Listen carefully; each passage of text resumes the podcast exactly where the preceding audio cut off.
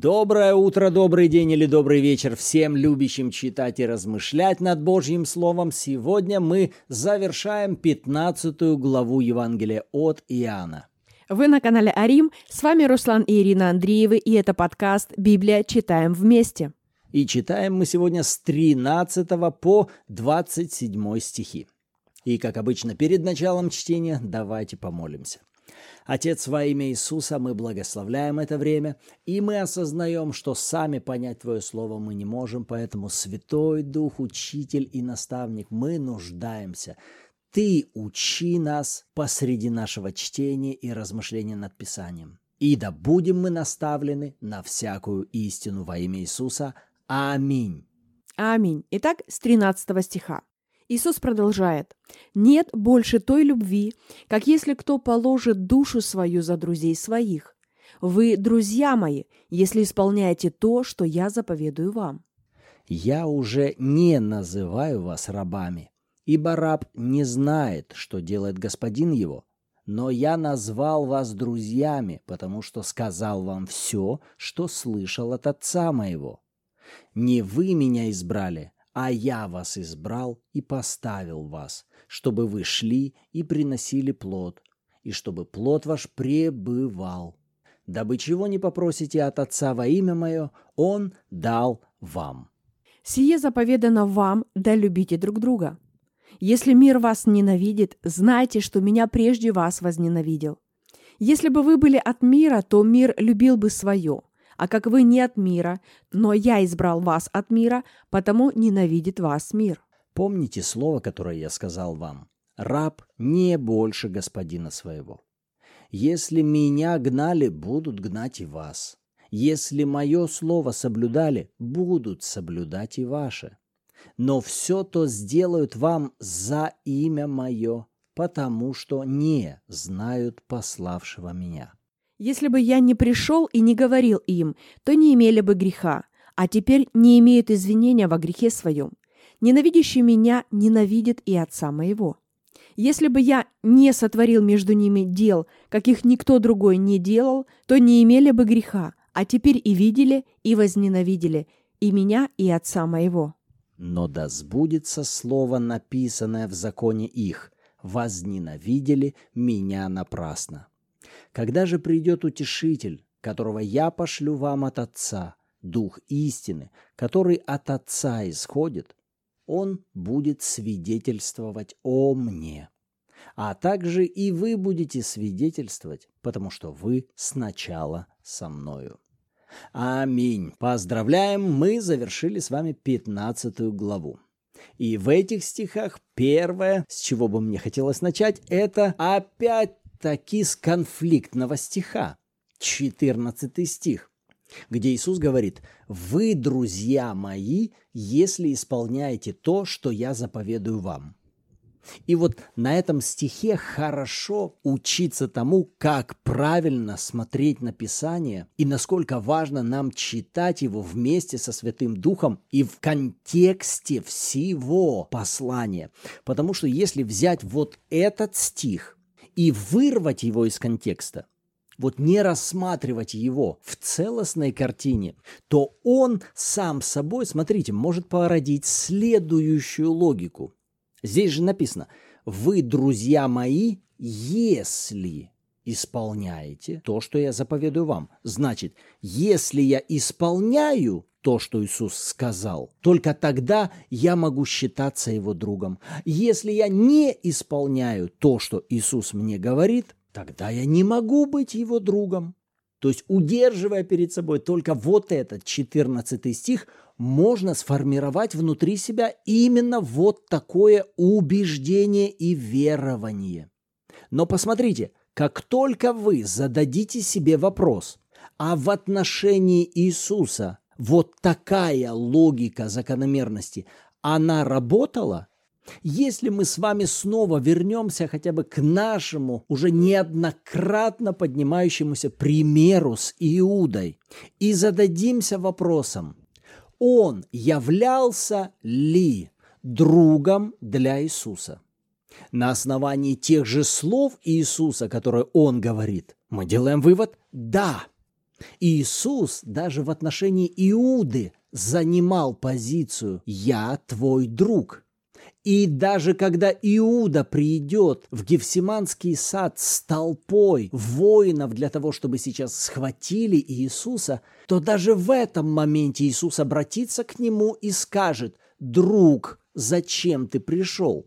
Что мы с вами делаем? Мы проверяем с вами точность вот такого поверхностного толкования четырнадцатого стиха. Зависит ли позиция Иисуса как друга в отношении нас от нашего послушания и совершенного исполнения Его заповедей? Глядя, например, с Его учениками и, в частности, с Иудой, мы видим, что нет. Был ли послушен Иуда всему тому, что Иисус говорил? Ответ – нет. Были ли все ученики его совершенно послушны тому, что Иисус говорил им? Ответ – нет. Убрал ли Иисус кого-либо из учеников из категории «Вы друзья мои», потому что тот что-то не выполнил? Ответ – нет. Более того, я бы сказала, что каждый из них что-то не выполнил. Все двенадцать, которые были рядом с Иисусом, никто из них не был совершенным в своих делах, в своих поступках, реакциях, отношениях, словах. Но при этом Иисус называет их друзьями. Но тогда возникает вопрос: а что же нам делать? Здесь же так написано. Это же слова Иисуса. Так вот, для того, чтобы нам максимально ясно понять эти слова, нам важно с вами учитывать, что в сфере взаимоотношений предусматривается обязательное взаимное участие двух сторон. Если мы с вами говорим о сфере каких-либо взаимоотношений, будь то взаимоотношения приятелей, друзей, сограждан, соседей, партнеров в браке, какие бы мы с вами ни рассматривали уровни взаимоотношений, обязательная составная каждого этого уровня будет касаться взаимного участия двух сторон. И теперь, если мы с вами возьмем этот уровень, уровень дружбы, то здесь нам важно обозначить сторону Иисуса, который говорит: «Я со своей стороны занимаю в отношении к вам позицию «Я хочу с вами дружить», «Я хочу быть с вами на этом уровне». И я приглашаю вас, я призываю вас войти куда? В эти взаимоотношения». Он в своих взаимоотношениях к нам на максимуме. Наш же старый религиозный образ мышления более склонен думать так: чтобы Бог ввел меня на какой-то более близкий уровень взаимоотношений с Ним, мне нужно что-то хорошего наделать, доказать, что я достоин этих взаимоотношений. И когда я доказал, когда я проявил свою верность, свое усердие, свои старания, свое посвящение, тогда Бог оценил меня по достоинству и говорит: «Хорошо, молодец, ты достоин войти на уровень теперь моего приятеля». Но вы понимаете, что Бог не так построил с нами взаимоотношения. Бог сделал себя максимально открытым для взаимоотношений любви с человеком. И у него проблем с доверием нам уже нет.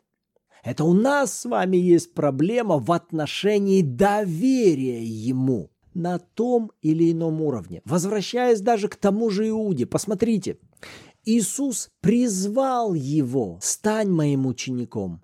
Иуда вроде бы зашел на эту территорию, но если задать вопрос, он доверялся Иисусу как своему учителю?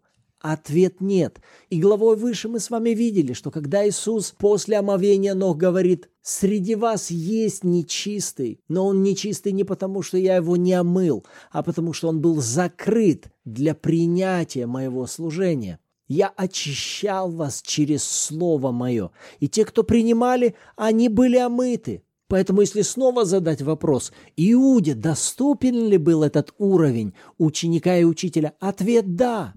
Следующий вопрос – принимал ли Иуда даяние со стороны этих взаимоотношений? Был ли он открыт для принятия этих взаимоотношений? Ответ – нет. Иисус открыл ли себя для того, чтобы позволить Иуде войти на уровень друга, своего друга? Ответ – да. Зададимся другим вопросом.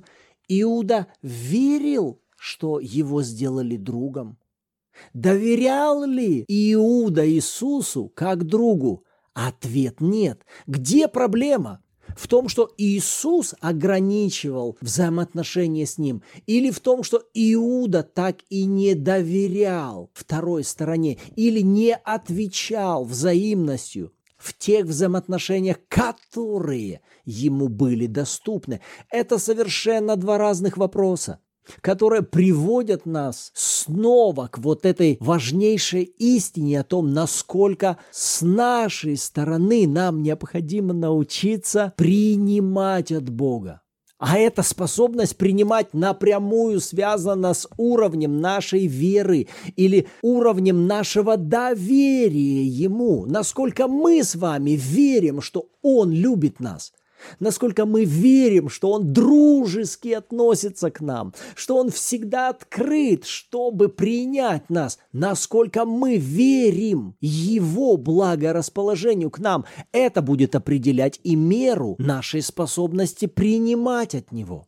И тут же яркая иллюстрация обратной реакции. Сейчас ты говорил об Иуде, который так и не открыл себя для принятия Божьей любви, когда Иоанн, на тот момент просто ученик, один из учеников Иисуса, в будущем апостол Иоанн, он открывает себя для принятия любви Божьей в свою жизнь настолько максимально, что уже даже когда он писал Евангелие от Иоанна, он пишет о себе как об ученике, которого любил Господь.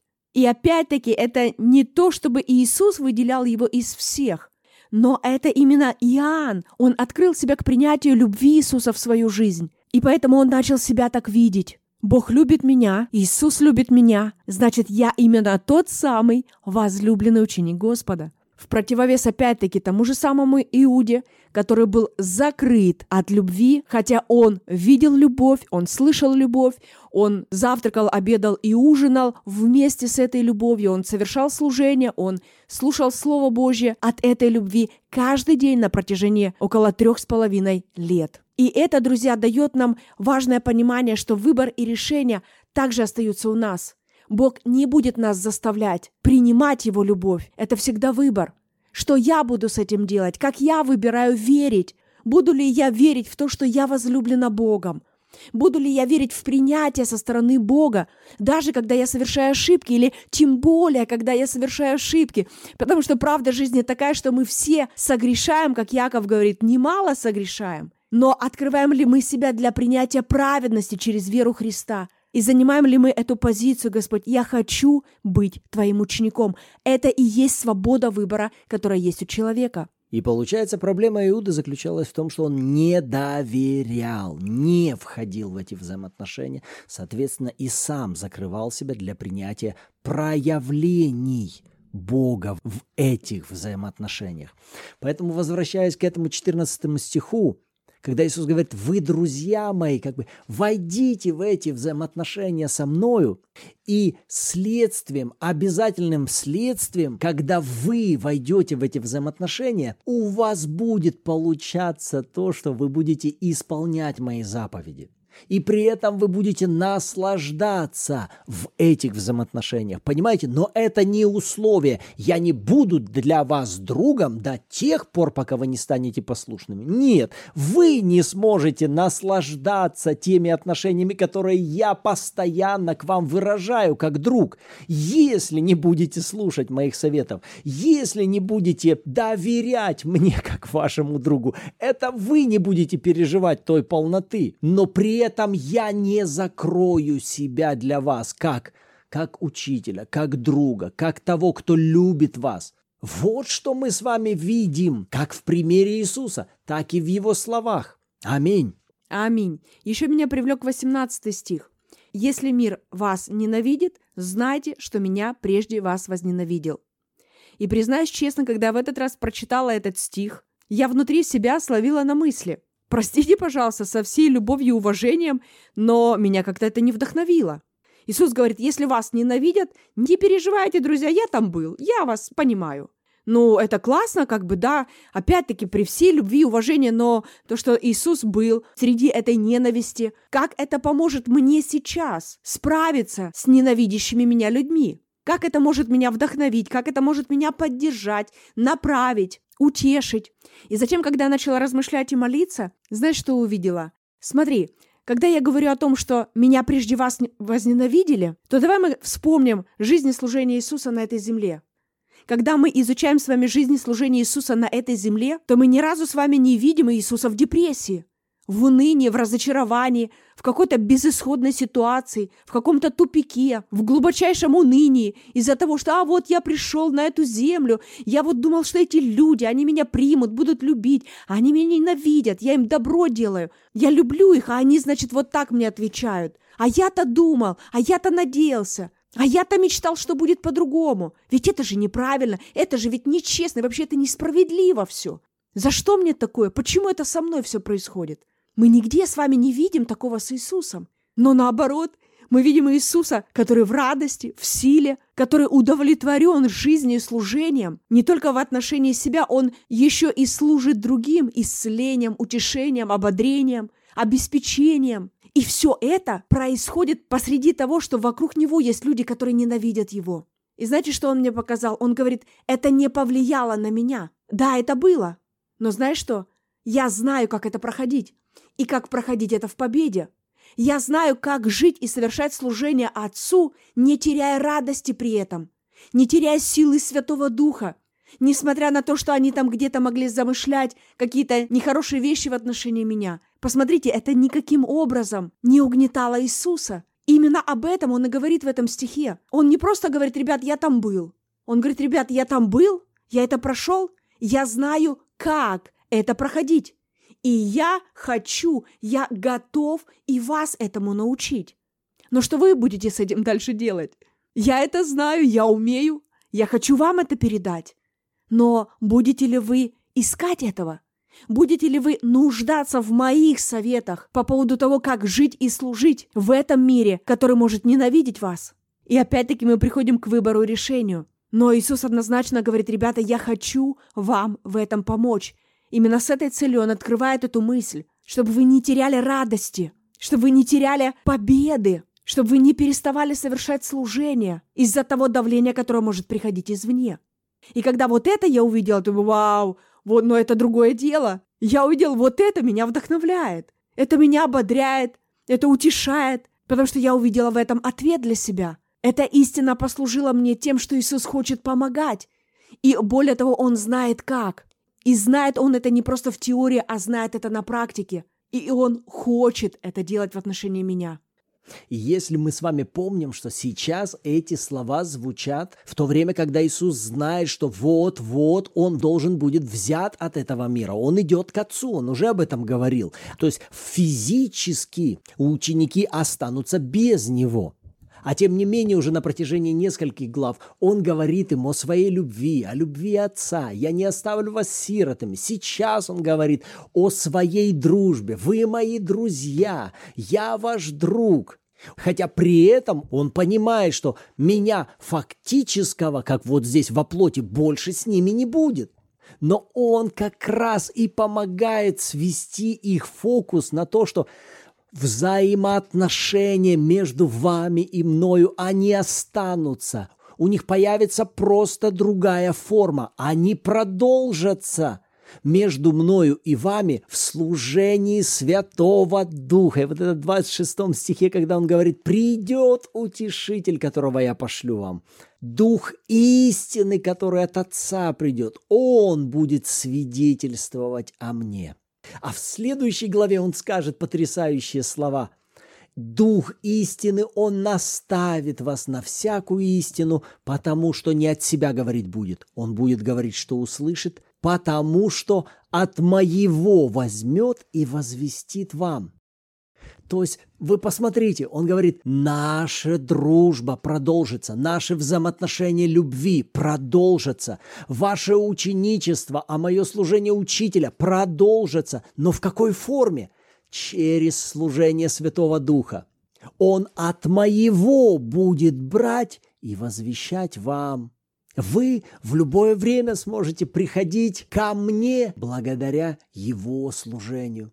Я не оставлю вас сиротами. И это тем самым приводит меня к следующим важным выводам. Во-первых, Бог открыт для нас. Бог занял в отношении нас позицию влюбленного. И его отношение к нам открыты на максимуме. Это нам с вами необходимо развивать наши взаимоотношения с Богом, переходя все к большему и большему доверию Ему. Это наша вера, это наш фактор доверия нуждается в возрастании. И от нашего уровня доверия мы же сами будем открывать себя для принятия от Него всех тех благ на том уровне взаимоотношений, на котором мы с вами находимся. И сегодня мы с вами можем это делать благодаря служению Святого Духа, пребывающего внутри нас двадцать четыре на семь. Аминь. Вот наши размышления вокруг этих стихов сегодня. А что думаете об этом вы? Если хотите, пишите обратную связь в комментариях, либо добро пожаловать в чат Bible в Телеграме, где также каждую субботу в четырнадцать ноль ноль по киевскому времени у нас проходят онлайн-эфиры в аудиоформате, где вы сможете послушать откровения других участников по прочитанным стихам, также при желании поделиться и своими. Аминь. И в завершении давайте поблагодарим Господа. Отец, благодарим Тебя за служение Твоего Сына, благодарим Тебя за служение Твоего Духа внутри нас. Мы благодарим Тебя за то, что мы всегда способны принимать от Тебя только благо от Твоей безмерной и великой любви. Помоги нам возрастать в нашем доверии к Тебе. Во имя Иисуса. Аминь. Аминь. Рады были быть сегодня с вами. В следующем выпуске услышимся. Всем благословений.